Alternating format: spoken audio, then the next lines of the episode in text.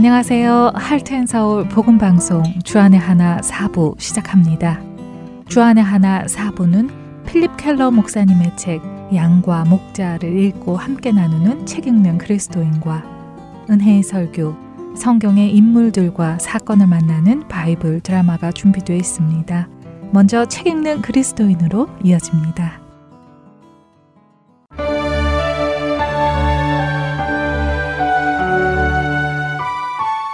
여러분 안녕하세요. 책 읽는 그리스도인 진행의 김혜나입니다. 필립 켈러가 쓴 양과 목자라는 책을 중심으로 여러분과 생각해 볼 주제들을 나누고 있습니다. 목자인 필립 켈러는 양을 쳤을 때 겪었던 일 중 이런 일화를 책에서 소개합니다. 필립 켈러에 따르면 양은 굉장히 잘 넘어지는 동물이라고 합니다. 다리가 짧고 약해서 몸에 살이 찌거나 털이 무거워지거나 땅이 조금만 경사가 져도 양은 넘어지게 되는데요. 사실 넘어진다는 표현보다는 배를 드러내고 뒤집어진다고 표현하는 것이 더 정확한 표현일 텐데요. 의외로 양은 이렇게 배를 드러내고 뒤집어지면 스스로 돌아눕기가 여간 어려운 것이 아니라고 합니다. 양의 발이 땅에서 떨어지는 순간 양은 힘을 쓸 수가 없어서 그렇다는데요. 이렇게 뒤집어진 양은 스스로 돌이켜 일어나기 위해 안간힘을 써보고 버둥거려 보지만 돌이킬 수 없기 때문에 좌절감에 빠진다고 합니다. 이렇게 뒤집어진 양이 두려움에 빠지게 되고 몸부림을 치게 되면 양의 위 안에 가스가 찬다고 하는데요. 양은 되새김질하는 동물로 여러 개의 위가 있지요. 그 중 첫 번째 위인 혹 위에 가스가 차오른다고 합니다. 이렇게 양의 혹 위에 가스가 차게 되면 몸의 끝부분, 특별히 사지 부분에 혈액순환이 잘 되지 않게 되는데요. 그리고 굉장히 빠른 시간 안에 그곳에 혈액 공급이 끊어지게 된다고 합니다.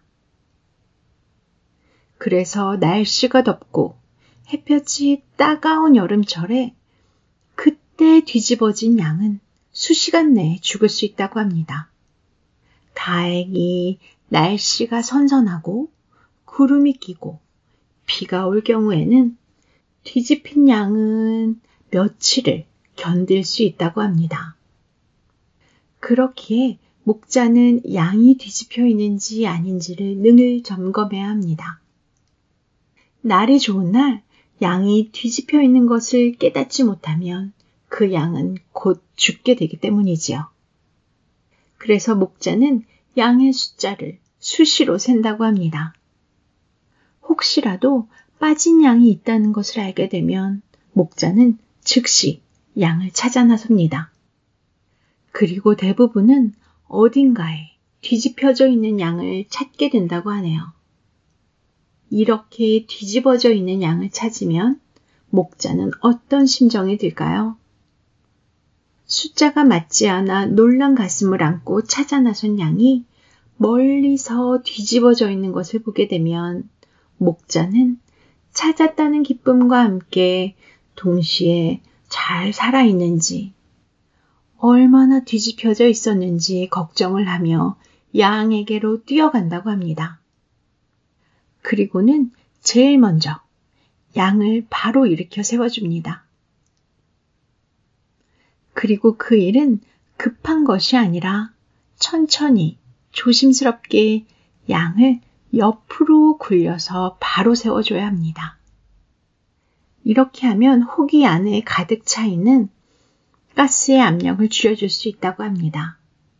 만일 양이 오랫동안 뒤집어진 채 있었다면 양의 몸통을 들어서 일으켜 세워주어야 합니다. 그렇게 양을 일으킨 후에는 마사지를 해주며 혈액순환이 되도록 해주어야 한다고 하는데요. 이 일은 상당한 시간을 요합니다. 충분한 마사지를 해주지 않으면 양은 그 이후에도 자주 넘어지고 비틀거리다가 이내에 주저앉게 된다고 합니다. 그래서 목자는 양을 안아 회복시켜 줍니다. 이처럼 뒤집어져서 다 죽어가던 양을 목자는 찾아와 그 양을 바로 세워주고 그 양을 끌어안고 양이 살아나도록 모든 노력을 아끼지 않습니다. 바로 이러한 목자의 모습을 다윗은 내 영혼을 소생시키신다 라고 표현하는 것이지요. 왜냐하면 우리 목자이신 하나님께서도 넘어져 죽어가는 우리들의 영혼을 이렇게 끌어안고 바로 세워주시며 우리의 영혼을 소생시켜 주시기 때문이지요. 넘어지는 양의 모습을 가만히 보면 영적인 모습과 참으로 닮아 있음을 우리는 볼 수 있습니다. 잘 넘어지는 양에게는 특별한 이유가 몇 가지 있다는데요. 첫째, 우묵하고 편안한 곳을 찾아다니는 양들이 잘 넘어진다고 합니다. 편안하고 푹신하고 오목하게 들어간 땅을 택해서 눕는 양은 그 우묵한 곳에 기댔다가 굴러 뒤집혀지기가 일수라고 합니다. 이런 양의 모습과 우리의 모습을 비교해 보면 어떨까요? 편안함과 안일함을 찾아 그곳에 안주하려는 그리스도인은 그렇지 않은 그리스도인보다 더 잘 넘어질 거라고 생각이 되지 않으십니까? 그리스도인은 늘 자기 자신을 부인하고 자기 십자가를 지고 그리스도를 따르는 자들이어야 하는데 자기 자신을 내세우고 자기 십자가를 버려두고 편안한 곳에서 편안한 삶을 추구하며 안주하려다가는 넘어지는 것이 어쩌면 너무도 당연한 사실일 것입니다. 그리스도인은 늘 자기 자신을 부인하고 자기 십자가를 지고 그리스도를 따르는 자들이어야 하는데 자기 자신을 내세우고 자기 십자가를 버려두고 편안한 곳에서 편안한 삶을 추구하며 안주하려다 가는 넘어지는 것이 어쩌면 너무도 당연한 사실일 것입니다. 그렇기에 선한 목자이신 우리 하나님께서는 때때로 우리가 편안하고 우묵한 곳에 기대고 있을 때 우리를 일으켜 세우시고 편하지 않은 험한 곳으로 인도하시기도 하십니다. 넘어지지 않도록 말이죠. 두 번째, 털이 너무 많은 양은 잘 뒤집어진다고 합니다. 특별히 털이 많은 양에게는 진흙과 배설물, 그리고 나뭇잎이나 가지들이 잘 들러붙어서 더럽고 위험하기까지 하다고 합니다. 그리고 털이 너무 많아서 그 무게로 인해 잘 걷지 못하고 넘어지게 된다고 하네요. 우리의 삶에도 너무 많은 것들을 지고 다니면 이렇게 넘어지지 않을까요? 나의 욕구, 나의 계획, 나의 꿈, 나의 비전. 하나님께로부터 오는 것이 아닌 나의 것들로 인해 나의 털이 점점 자라고 그곳에 온갖 더럽고 위험한 것들이 붙어서 나를 괴롭히기 시작하고 결국에는 그 무게를 이기지 못해 넘어지게 되지 않겠습니까? 우리는 우리 주위에서 그런 그리스도인들을 자주 목격합니다. 처음에는 잘 시작했는데 시간이 지나며 성장해 가며 여러 가지 많은 것들이 그들의 삶에서 자라나가다가 어느 순간 넘어지는 사람들 말입니다. 이런 양이 넘어지지 않으려면 어떻게 해야 합니까? 수시로 목자가 그 양의 털을 깎아주어야 합니다. 양이 양의 털을 깎는 과정은 양이나 목자 모두에게 그렇게 즐겁거나 유쾌한 일은 아니라고 합니다. 사실 목자의 입장에서는 그것이 고역이라고 하네요. 하지만 이 일은 양의 생명을 위해서 꼭 해야 하는 일인 것입니다. 셋째로, 살이 많이 찐 양이 넘어지기 쉽다고 합니다. 이것은 너무 당연한 것이겠지요. 지나치게 뚱뚱한 양은 오히려 건강하지 못하고 생산적이지도 않다고 합니다. 그래서 살이 너무 찌는 양은 목자가 더 멀리 험한 곳으로 보낸다고 합니다. 운동을 더 시키는 것이겠지요. 그리고 꼴도 상대적으로 적게 먹이고요. 그리고 끊임없이 그 양을 관찰하며 이 뚱뚱해서 무기력한 양을 튼튼하고 강한 양으로 만들어 간다고 합니다. 우리 인간 역시 마찬가지죠. 필요한 모든 것이 넉넉히 채워지다 못해 넘치게 되면 사역에 대한 무기력감이 옵니다. 잘 먹고 잘 살고 있는데 왜 굳이 어렵고 힘든 사역을 찾아 나서야 하는가? 그런 의문이 들게 됩니다. 결국 이런 사람들 역시 넘어지게 되지요. 선한 목자이신 하나님께서는 우리 삶에 필요한 모든 것을 채워주십니다. 하지만 그것이 과하여 나를 오히려 해하게 하시지는 않습니다. 그러나 우리는 그것을 깨닫지 못하고 늘 조금 더, 조금 더 하며 많이 가지려고 합니다. 그리고 그런 것들로 인해 넘어지고 쓰러지고 때때로 거의 다 죽게 될 뻔하는 경험을 하기도 합니다.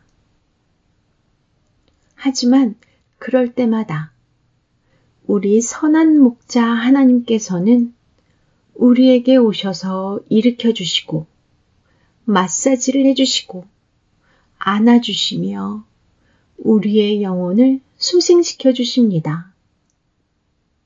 뒤집어져 있는 양은 늘 맹수의 표적이 됩니다. 그것만큼 쉽게 공격할 먹이가 없기 때문이지요. 도망갈 염려도 없고 스스로 넘어져서 죽어가고 있기 때문입니다. 그렇기에 목자는 맹수가 오기 전 그 양을 찾아 살려주기 위해 늘 깨어 있습니다. 여러분을 지키시는 하나님, 여러분의 영혼을 소생시키시는 하나님은 오늘도 여러분들이 넘어져 죽어가지 않도록 여러분 곁에서 지키고 계십니다. 여호와께서 사람의 걸음을 정하시고 그의 길을 기뻐하시나니 그는 넘어지나 아주 엎드려지지 아니함은 여호와께서 그의 손으로 붙드심이로다. 10편 37편 23절과 24절의 말씀입니다. 책 읽는 그리스도인 여기서 마칩니다. 다음 시간에 뵙겠습니다. 안녕히 계세요.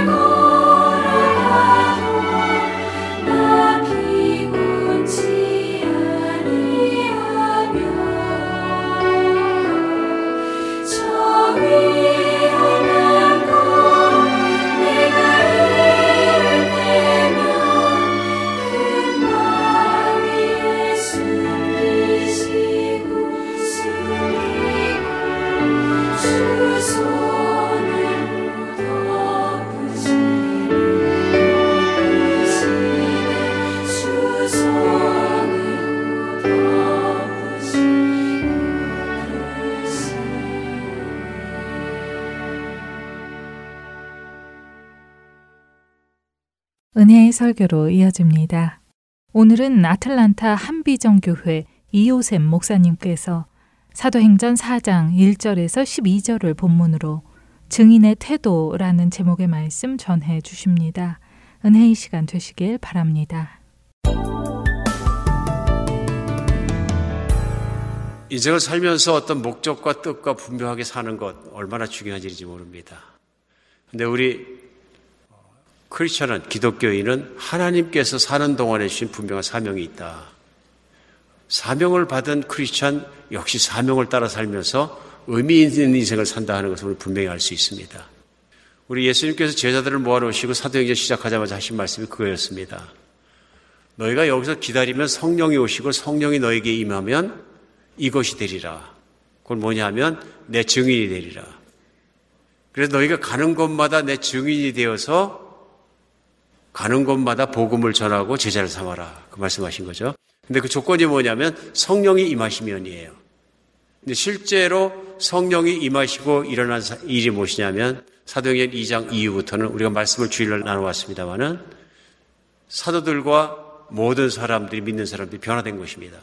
그러니까 어떻게 변화됐냐 하면은 두려워서 방에 갇혀 있던 사람들이 뛰어나와서 예수 그리스도의 복음을 담대하게 전하기 시작한 거예요. 사도행전 3장에 나오는 사도 베드로와 요한이 기도 때에 성전에 기도하러 가는데 태어나면서부터 장애인이 된 안진뱅이가 된 한 사람을 보았는데 그에게 명령하면서 예수 그리스도의 이름으로 일어나 걸으라고 잡아 당기니까 그의 모든 병이 낫는 기적이 일어났다. 그러니까 이 기적이 일어났을 때 제일 좋아하는 사람은 물론 병 나은 사람이죠. 너무 좋아서 걷고 뛰고 하다가 그가 한 일이 뭐냐면 사도를 덥석 붙잡은 겁니다. 감사하니까 붙잡을 수밖에 없는 거죠. 그런 말미암아 사람들이 모이게 되고 사도 베드로를 곧바로 복음을 전합니다.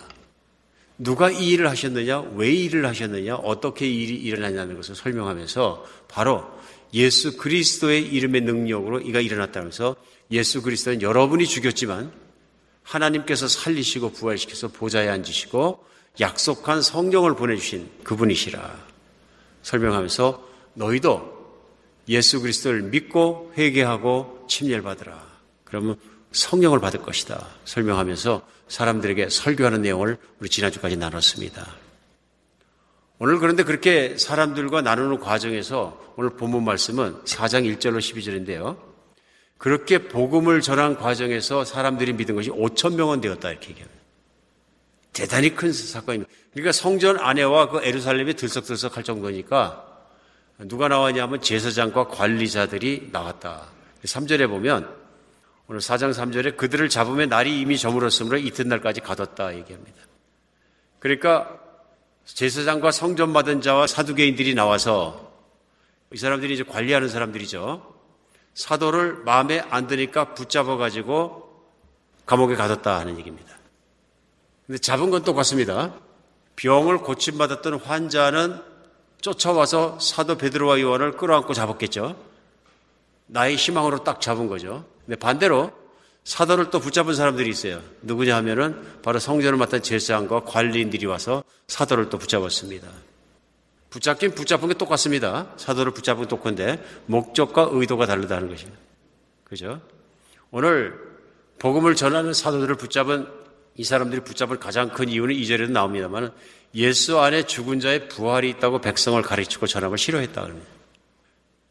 병 나은 사람은 기쁘고 좋아해서 붙잡은 거고요. 오늘 제사장과 사두개인들은 싫어해서 붙잡았습니다. 싫어해서 붙잡아가지고 감옥에 넣은 거죠. 예, 상황이 이렇게 전개됩니다.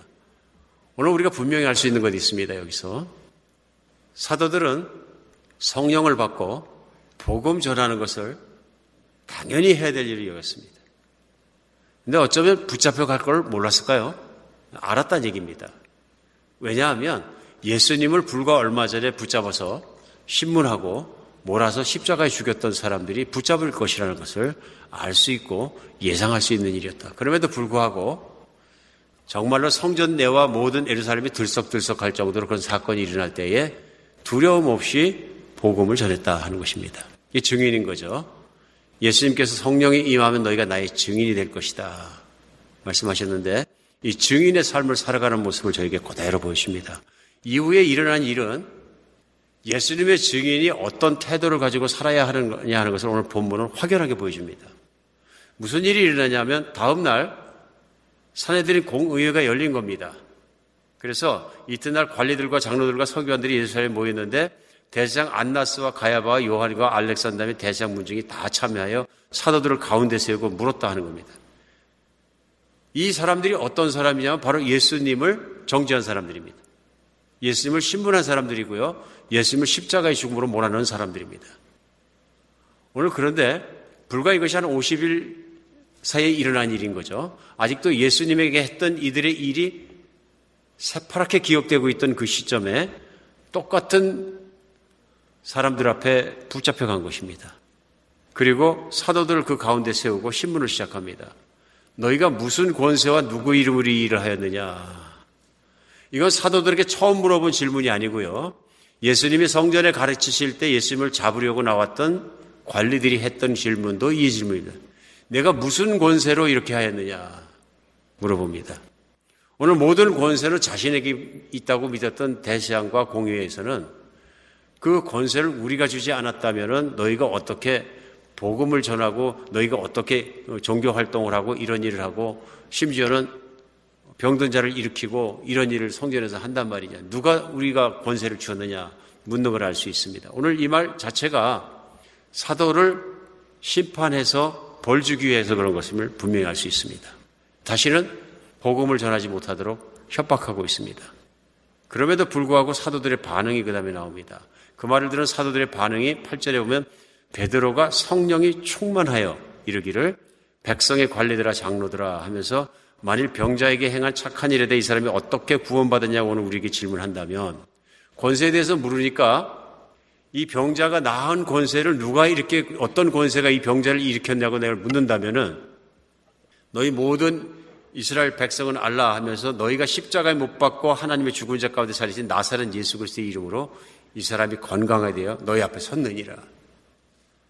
선포합니다.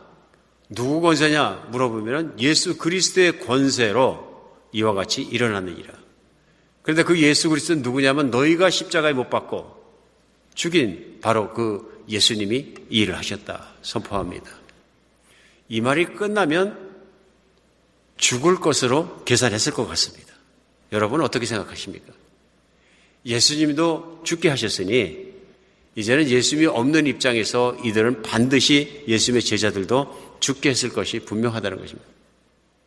오늘 11절에요. 이 예수는 너희 건축자가 버린 돌로서 진모퉁이의 머릿돌이 되었느니라. 더 심한 얘기를 합니다. 이 예수는 너희가 잘못 생각하고 오해해서 십자가에 못 박혀 버렸지만은 그러나 하나님은 하나님 나라를 지어 가시는데 첫 번째 머릿돌로 삼으셔서 예수 그리스도는 하나님의 머리신이라. 기가 막힌 얘기입니다. 예수님이 정말 이 땅에 오셔서 이 땅에 오신 메시아이신 것을 증거하시면서 내가 왕이라고 선포하는 그것 때문에 예수님을 죽였던 사내들인 공용원 앞에서 오늘 예수님에 대해서 정확하게 얘기하고 있습니다. 마지막 말씀이에요. 다른 이로서는 구원받을 수 없나니 천하 사람 중에서 구원을 받을 만한 다른 이름을 우리에게 주신 일이 없습니다. 그러므로 예수님은 이기시고 부활하시고 승천하셔 성령 보내시고 이 앉은 사람이 일어날 만큼 권세로 일으키신 그 권세가 볼 때 예수님의 이름 외에는 구원받을 자가 없다. 최종적으로 선포하고 있습니다. 간결하지만 내가 무슨 권세를 이렇게 하였느냐 얼마나 멋진 대답입니까? 얼마나 강력하고 권위 있는 대답입니까? 얼마나 예수님이 답변하시는 거나 예수님이 하실 때 모습과 닮았습니까? 오늘 제자들이 하는 모습을 볼 수 있어요. 증인이 무엇인가? 예수님이 말씀하신 성령이 임하면 너희가 증인이 되라 그러시는데 증인이 무엇인가 우리 생각해 볼 필요가 있어요. 그것이 무엇입니까? 예수님을 믿고 예수님을 알고 그 예수님을 present 나타내는 사람입니다. 그렇죠? 전하는 사람입니다. 오늘 이 증인이 어떤 태도로 오늘 이렇게 전했느냐는 본문에 나온 그 태도와 모양들은 여러분과 제가 그리스도인이 이 땅에서 살아가는데 정말 생각을 해야 되는 모범이 됩니다. 본이 됩니다. 어떤 면에서 그러냐면은 우선 증인으로 살아간다는 거예요. 우리가 예수님을 믿으면 모든 사람은 예수 그리스도의 증인으로 부르심을 받았다는 것입니다. 예수님께서 제자들만 들으라고 제자들에게만 이 말씀을 하신 것이 아니라 제자들에게 하신 말씀은 다 제자들을 통해 전파되어서 후세까지라도 모든 믿는 사람들에게 전파되고 모든 믿는 사람들이 적용해야 되는 모든 믿는 사람들에게 주신 말씀인 거죠. 예수님께서 다른 말씀 안 하시고 승천하시기 전에 마태복음 맨 마지막 장 28장에도 그러므로 너희는 가서 모든 족속으로 제자를 삼아 아버지와 아들과 성령 이름으로 침례를 베풀고 내가 너에게 분부한 모든 것을 가르쳐 지켜 행하게 하라. 모든 족속으로 제자를 삼아라. 제자들 12명이만 할 수 있는 일은 아닙니다. 그렇죠? 그리고 세대를 거쳐서 해야 되는 일입니다. 그러면 예수님께 주신 모든 족속으로 제자를 삼으라는 이 말씀은 모든 그리스도인에게 주시는 사명입니다. 해야 될 일입니다. 왜 이런 일을 주셨을까요? 제자를 삼으란 말은 예수 그리스도의 복음을 전해서 믿는 사람이 서게 하고 믿는 사람을 그리스도의 말씀으로 양육하고 일으켜서 하나님 나라를 세우라는 얘기입니다. 왜 이렇게 하셨을까요? 이게 예수 그리스도께서 원하시는 꿈이고 희망이고 비전이고 하시는 일입니다. 하나님의 나라가 이 땅 가운데 이루어지는 것이에요. 오직 예수님 하나님 나라가 이 땅 가운데 이루어지는 것을 위해서 이 땅에서 천국을 선포하시고 십자가에 못 박혀 죽으시고 부활하신 거죠. 그리고 약속대로 성령을 보내주셨는데 성령이 이 땅 가운데서 와서 하시는 일이 똑같은 일인 것이죠. 하나님의 나라를 일으키시고 복음이 전파되게 하시고 듣는 자로 하여금 믿는 자로 하여금 일어서게 하시는 그 일을 하시는 거죠. 그러므로 성령이 오셨다. 성령을 받았다. 예수 그리스도를 믿는다. 동일하게 무슨 뜻이냐면 예수 그리스도의 증인의 모습으로 살아가게 된 것이다. 하는 사명이 있는 것을 우리는 알 수 있습니다. 이런 면에서 봤을 때 그리스도인이 세상을 살면서 바르게 사는 바른 태도를 어떻게 살아야 되느냐 하는 것이 오늘 본문 가운데 나오는 것이 분명합니다. 오늘 사도 베드로와 요한의 태도를 보면서 배울 수 있는 첫 번째는요. 복음 전파의 기회를 놓치지 않는 증인이 되는 것입니다. 오늘 사도들은 밤새도록 감옥에 갇혀 있다가 그 다음날 보니까 공의 앞으로 끌려갔습니다. 떨리지 않을 수 없는 자리입니다. 과거에 보들보들 떨었던 자리입니다. 근데 오늘 모습에 보면 떨리는 모습이 없어요. 대신에 반대의 모습이 나타납니다. 그 모습이 뭐냐 하면 복음을 전하고 있습니다. 복음은 자신을 위한 것이 아니라 누굴 위해 전하는 것입니까? 바로 그들을 위해서요. 대제사장과 관리들과 그 나라의 리더들을 위해서 복음을 전하는 거예요. 무슨 얘기냐 하면 그 사람들은 굉장히 높은 것 같지만 높지가 않고 실제 어떤 권위로 주는 것이냐면 하늘에서 내려오는 복은 자신을 통해서 그들이 복이 필요한 사람이라는 것을 선포하고 있는 내용입니다. 떨리면 어떻게 합니까? 대단한 자리거든요, 사실은. 한 나라를 쥐락피락하고 결정하는 자리인데 거기에 불려나가서 자기가 피의자가 돼서 신문을 받을 때는 떨리잖아요. 피의자 입장에서 둘 중에 하나입니다. 하나는 무죄를 주장하는 것입니다. not guilty.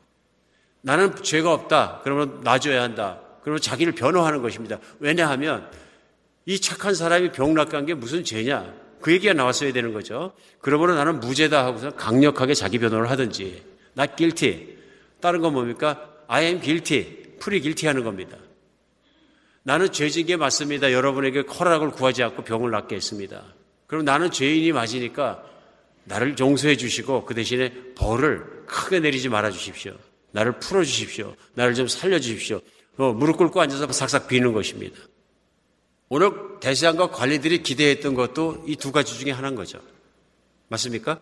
우리가 현실적으로 볼 때는 이 두 가지 하나 태도가 맞습니다.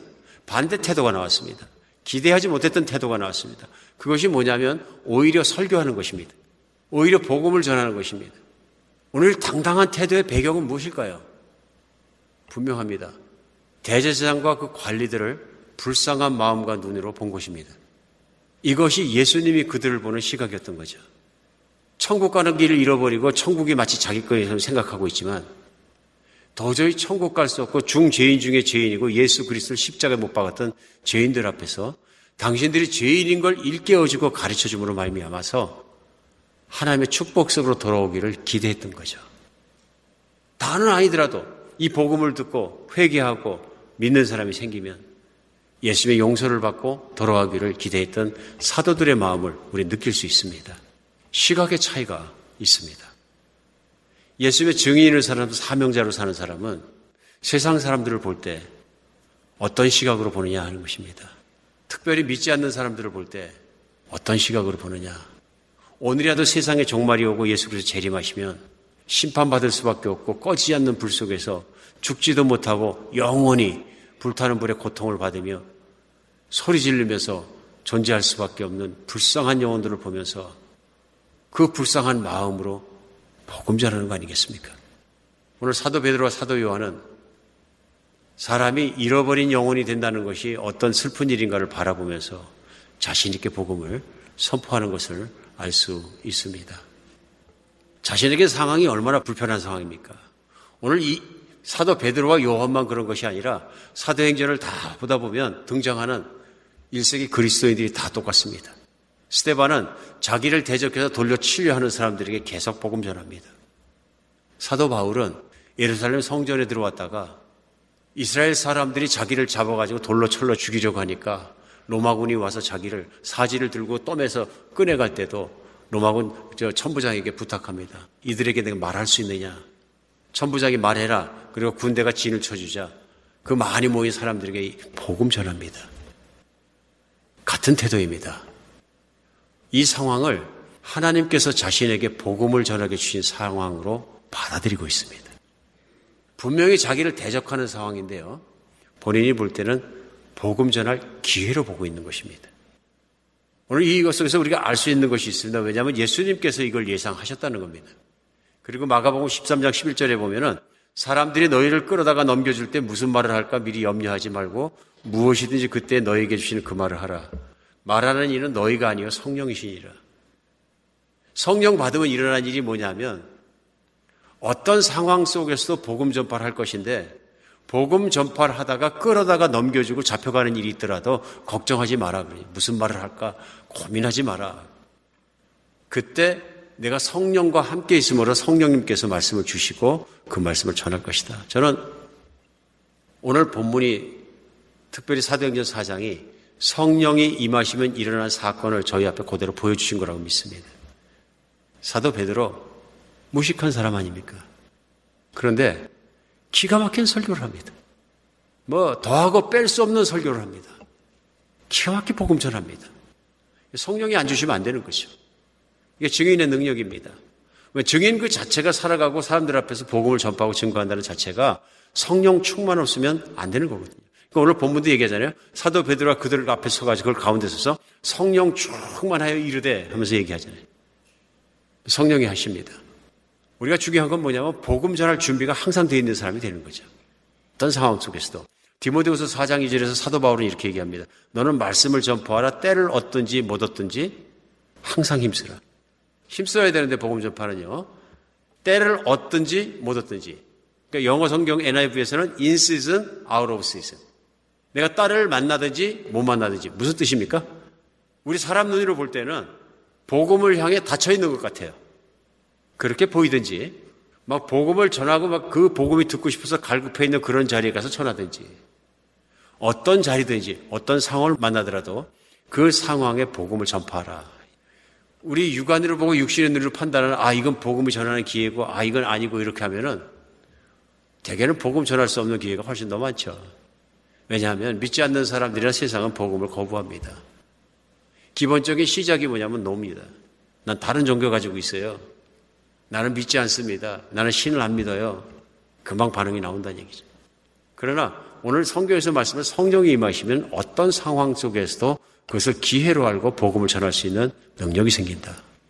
여러분과 저도 참으로 예수님 믿고 그리스도로 살아가면서 제일 먼저 물론 중요한 일은 내가 사명 있는 인생을 살느냐 하는 것입니다. 우리 지난주에 말씀 나눴습니다. 사명 있는 인생이 뭐냐면 내가 죽을 때까지 꼭 해야 되는 일이 있느냐 하는 것입니다. 우리에게 특별히 그렇습니다. 왜 그러냐면은 그것이 예수님께서 원하시는 일이기 때문에 그렇습니다. 예수님을 믿는다는 것은 이제는 나는 몸에서 육신으로는 죽고 예수님으로 살아나서 예수님의 뜻을 따라 살아가는 사람입니다. 나는 죽고 예수님의 뜻으로 사는 사람이에요. 그렇죠? 그러면 중요한 게 예수님의 뜻을 하는 것입니다. 예수님의 뜻이 뭡니까? 너무 확연합니다.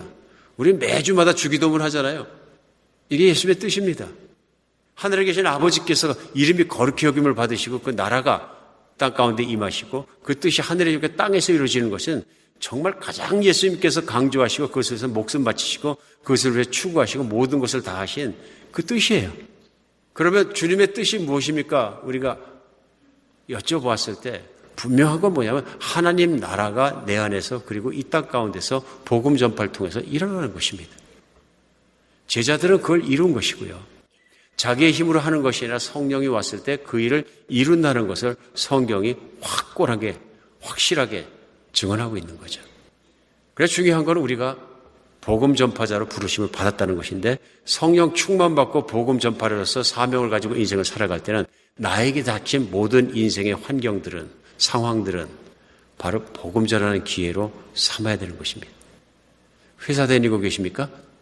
그러면 내 직장을, 내 일하는 곳을 복음하십시오. 그렇죠?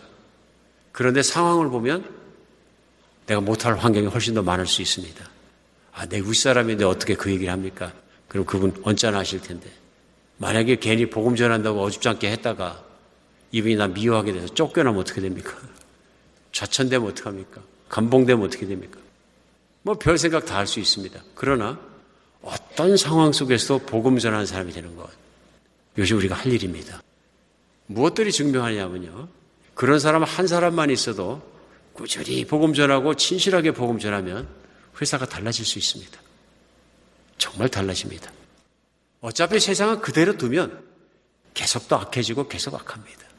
하나님을 대적할 것이고 세상의 상황은 바뀌는 것이고 우리 그리스도인이 그 세상을 바꾸는 사람입니다. 증인은 상황을 바꾸는 사람입니다. 현실에 질질 끌려가는 사람이 아니라 변화시키는 첫 번째 변화자입니다. 우리가 어떤 상황 속에서도 복음 전할 수 있는 우리 여러분과 제가 되었으면 좋겠습니다. 두 번째는요, 피해를 볼지라도 복음을 전하는 것이 오늘 복음 전하는 복음 증인의 태도입니다. 이절에 보면 예수 안에 죽은 자의 부활이 있다고 백성 가르치고 전함을 싫어하여 그들을 잡음에 날이 이미 저물었으며 이튿날까지 가뒀다. 피해보고 있는 거죠. 굉장한 압박이 들어오고 엉장한 핍박이 들어오면 죽을지도 모릅니다. 분명히 내 인생에는 손해입니다. 그러니까 예수님의 복음 전하고 복음 접하는 증인으로 살아가면서 손해를 각오하지 않으면 복음 못 전합니다. 그렇죠? 그것이 재정이든 체면이든 그것이 무엇이든 간에 내가 손해볼 거 각오하지 않고는 좋은 거못 남습니다. 디모데후서 3장 12절에요. 무릇 그리스도 예수 안에서 경건하게 살고자 하는 자는 박해를 받으리라. 그러니까 바꿔서 말하면요. 그리스도 안에서 경건하게 살지 않으면 박해가 없으리라입니다. 맞습니까? 그런 거죠. 그러니까 아직도 일제시대일 때 일본 사람들이 들어와서 한국의 모든 교회와 마찬가지로 모든 백성이 천황을 신으로 경배하기를 강요했잖아요. 그럼 물론 오늘날은 우리가 얘기합니다. 교회가 그때 얘기할 것은 다른 신에 절하면 안 되니까 천황에게 절하고 경배하는 것은 안 합니다, 교회가. 근데 거의 대부분의 교회가 거기 동의했었거든요. 왜 그랬을까요? 그래서 심지어는 우리 순교한 주기철 목사면 몇몇몇 반대하고 순교했던 목사님에게는 그런 교회 핍박이 들어왔다 그래요. 당신들 우리도 뭐 그래서 그러고 싶은 줄 아냐? 꼭 절한다고 우상숭배하는 건 아니지 않느냐? 그냥 그런 척하고 교회가 조용히 지나가는 게 핍박이 많이 없고 환란이 안 오는 게 더 좋은 것 아니겠느냐? 그건 현실적인 설득이죠. 성경적 입장이 아니죠. 오늘은 생각합니다, 우리가. 왜 그렇게 생각했을까? 거의 모든 교단들이 한꺼번에 그것도 참 슬픈 일이죠. 단체적으로 그런 일이 있었다는 것이. 성경은 분명히 말씀하시거든요.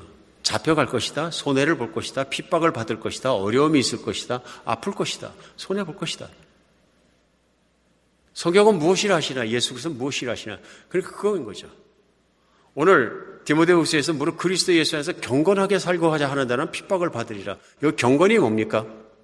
근데 우리는 경건 생각할 때 그냥 그것만 생각할 수 있어요. 거룩한 것이니까 나 말씀 묵상하고 교회 열심히 다니고 11조 열심히 내고 세상에 내가 섞이지 않고 잘 살면 경건이지.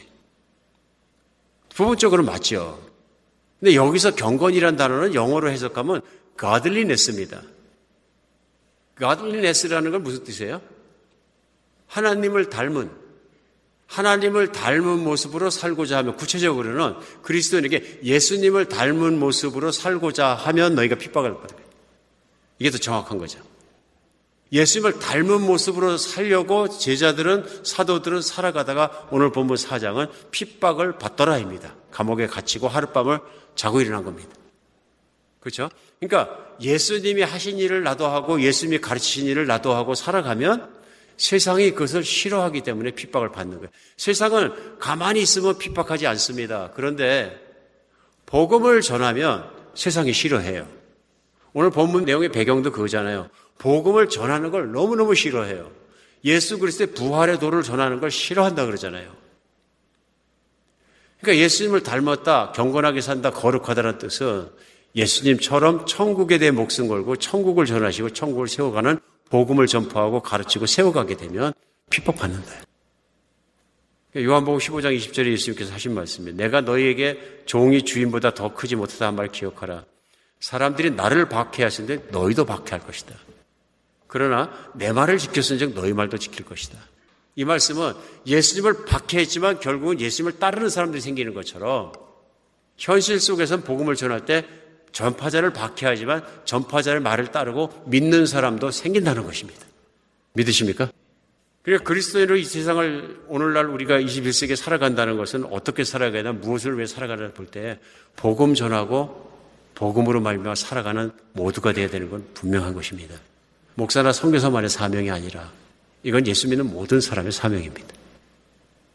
우리 예수님이 달란트 비유를 전하시고 또 특별히 마태복음 24장에 깨어 있으라 말씀, 25장 가면은 세 개나 비유를 똑같이 전하세요.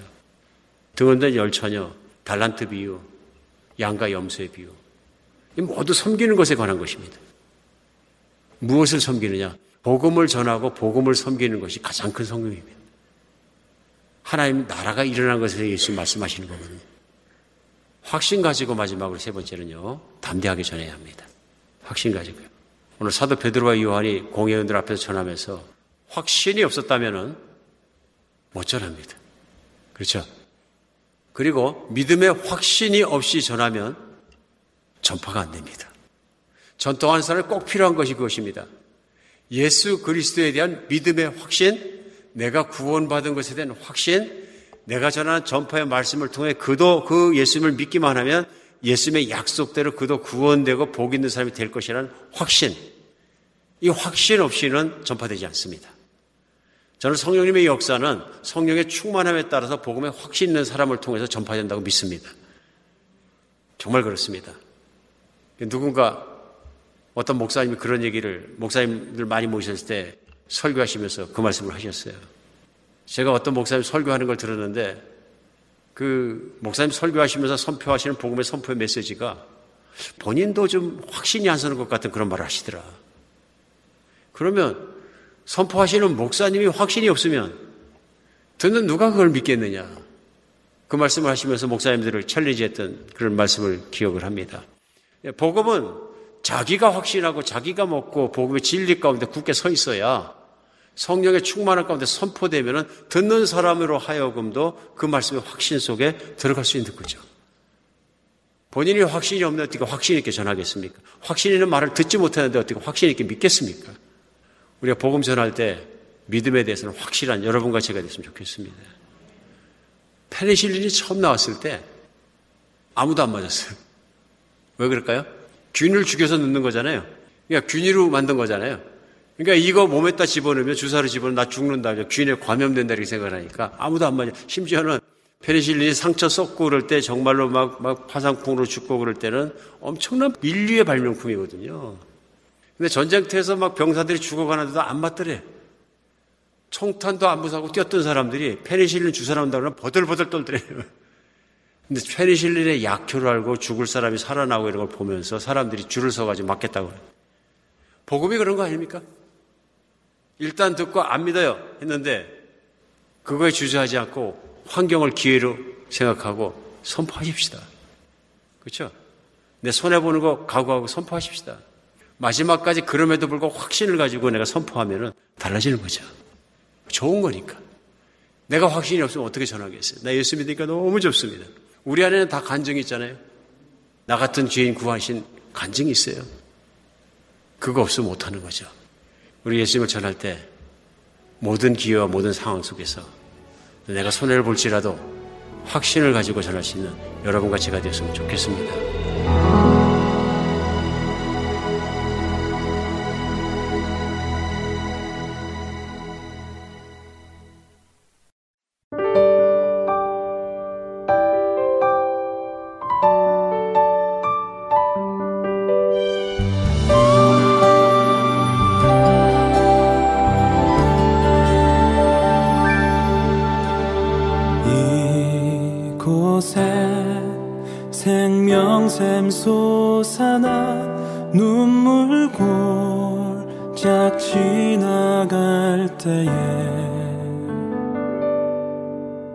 멋잖아.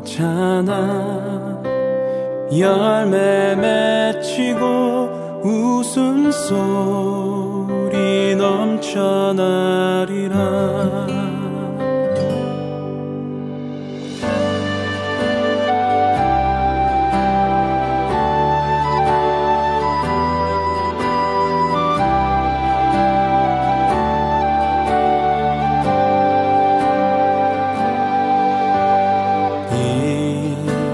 곳에 생명샘 솟아나 눈물고 짝 지나갈 때에 머잖아 열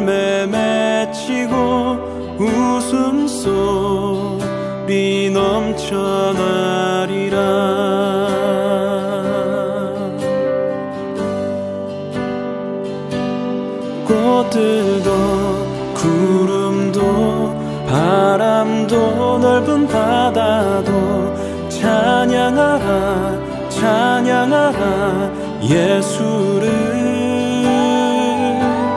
하늘을 울리며 노래해 나의 영혼아. 은혜의 주 은혜의 주 은혜의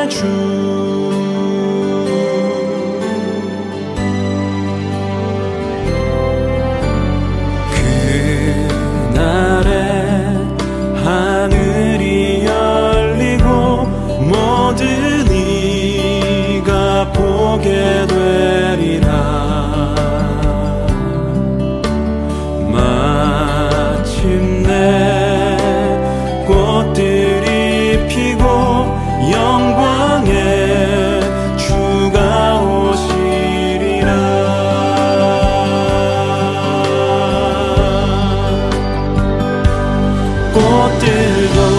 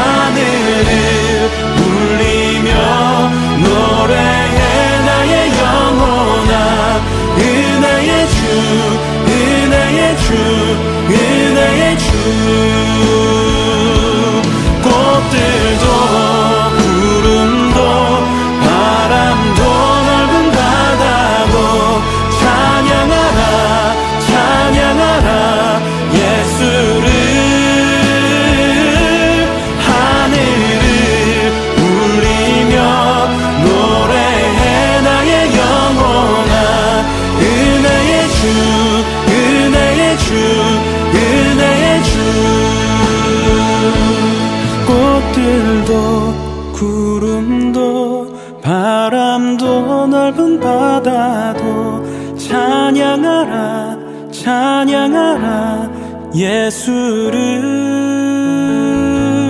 하늘을 울리며 노래해 나의 영혼아 은혜의 주 은혜의 주 은혜의 주 은혜의 주 은혜의 주 은혜의 주 은혜의 주. 은혜의 주 예. Yeah.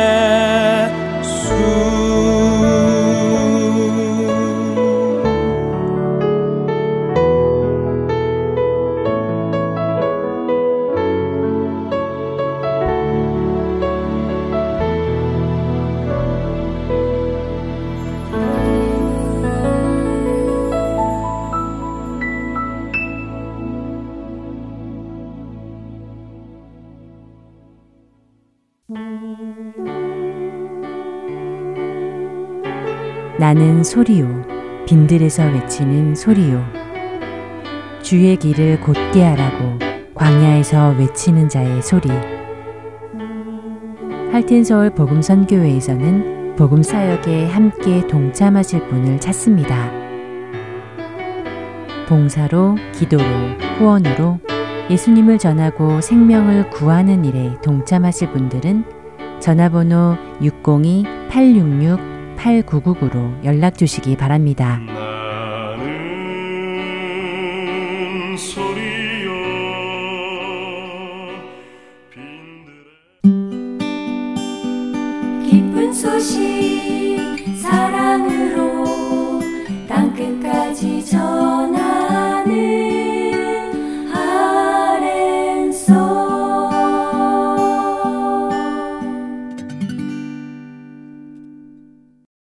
속의 인물들과 사건을 만나는 바이블 드라마로 이어집니다.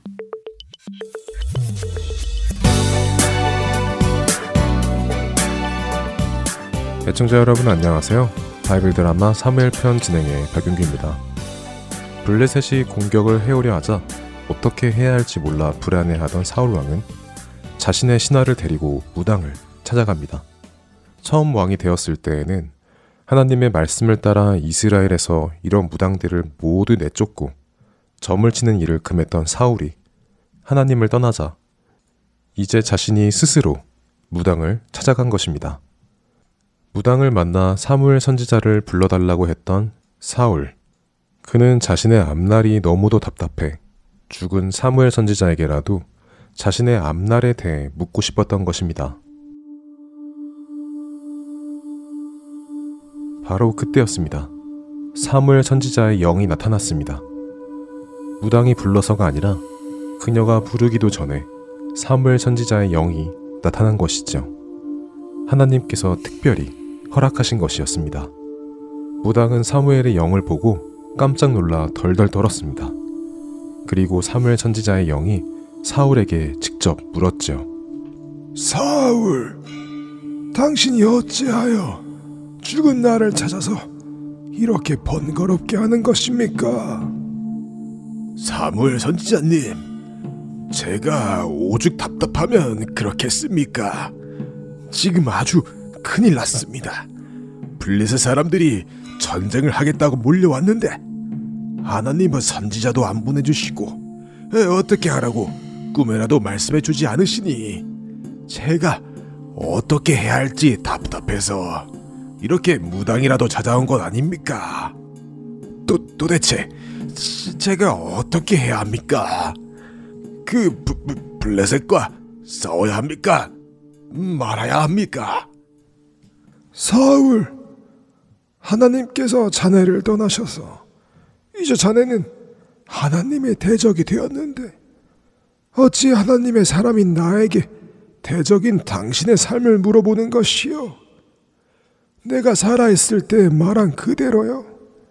하나님께서는 사울 당신을 떠나셨고 그렇기에 이스라엘을 당신의 손에서 빼앗아 하나님의 마음에 합한 사람인 다윗에게 주실 것이요.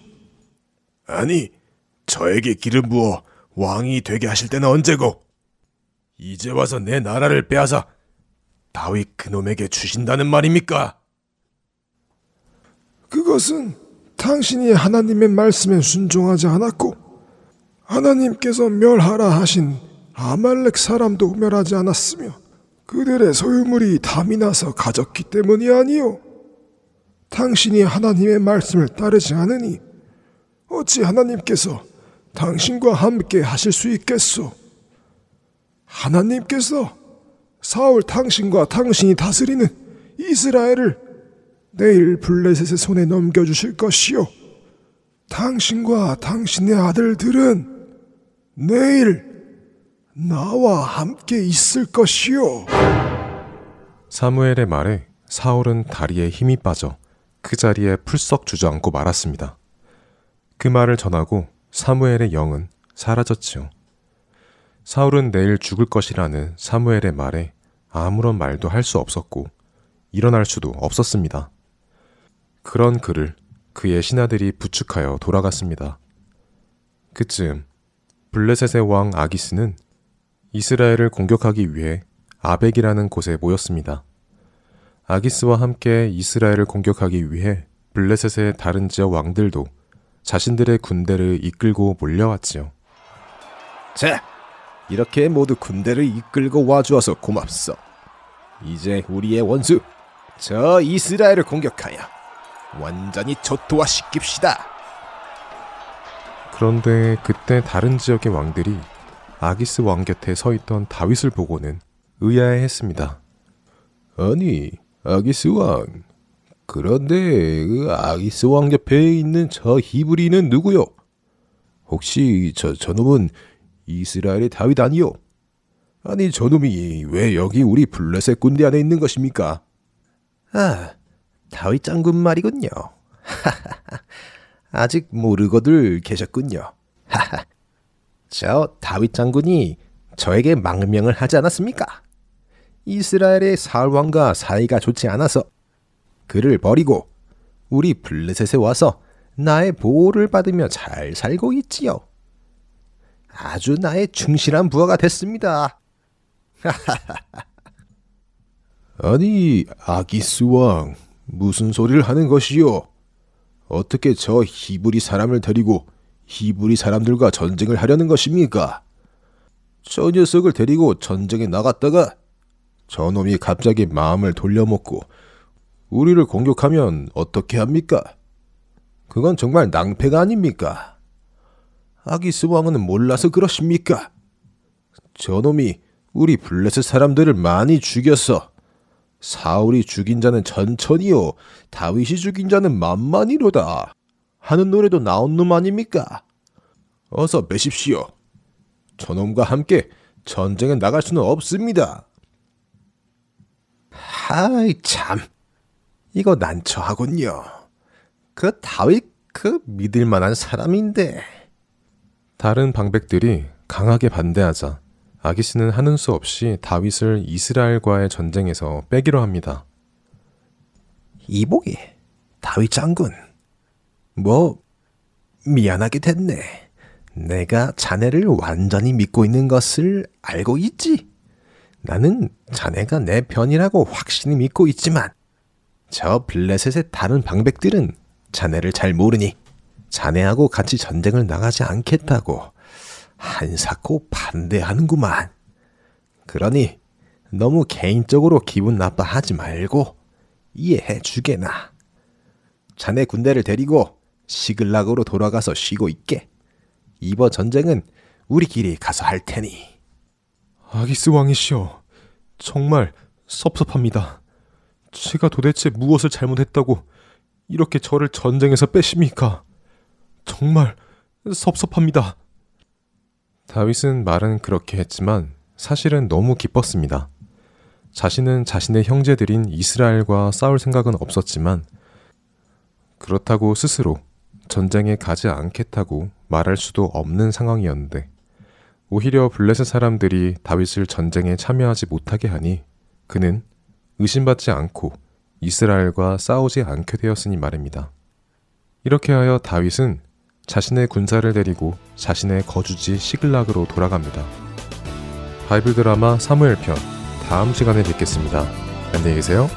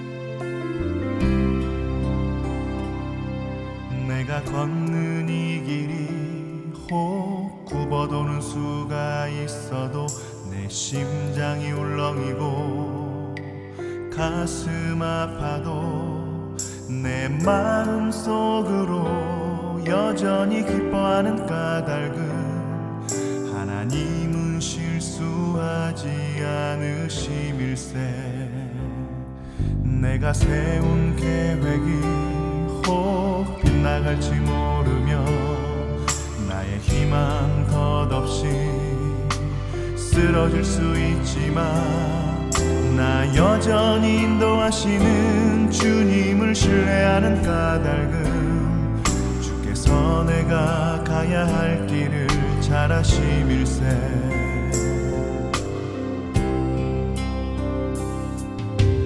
어두운 밤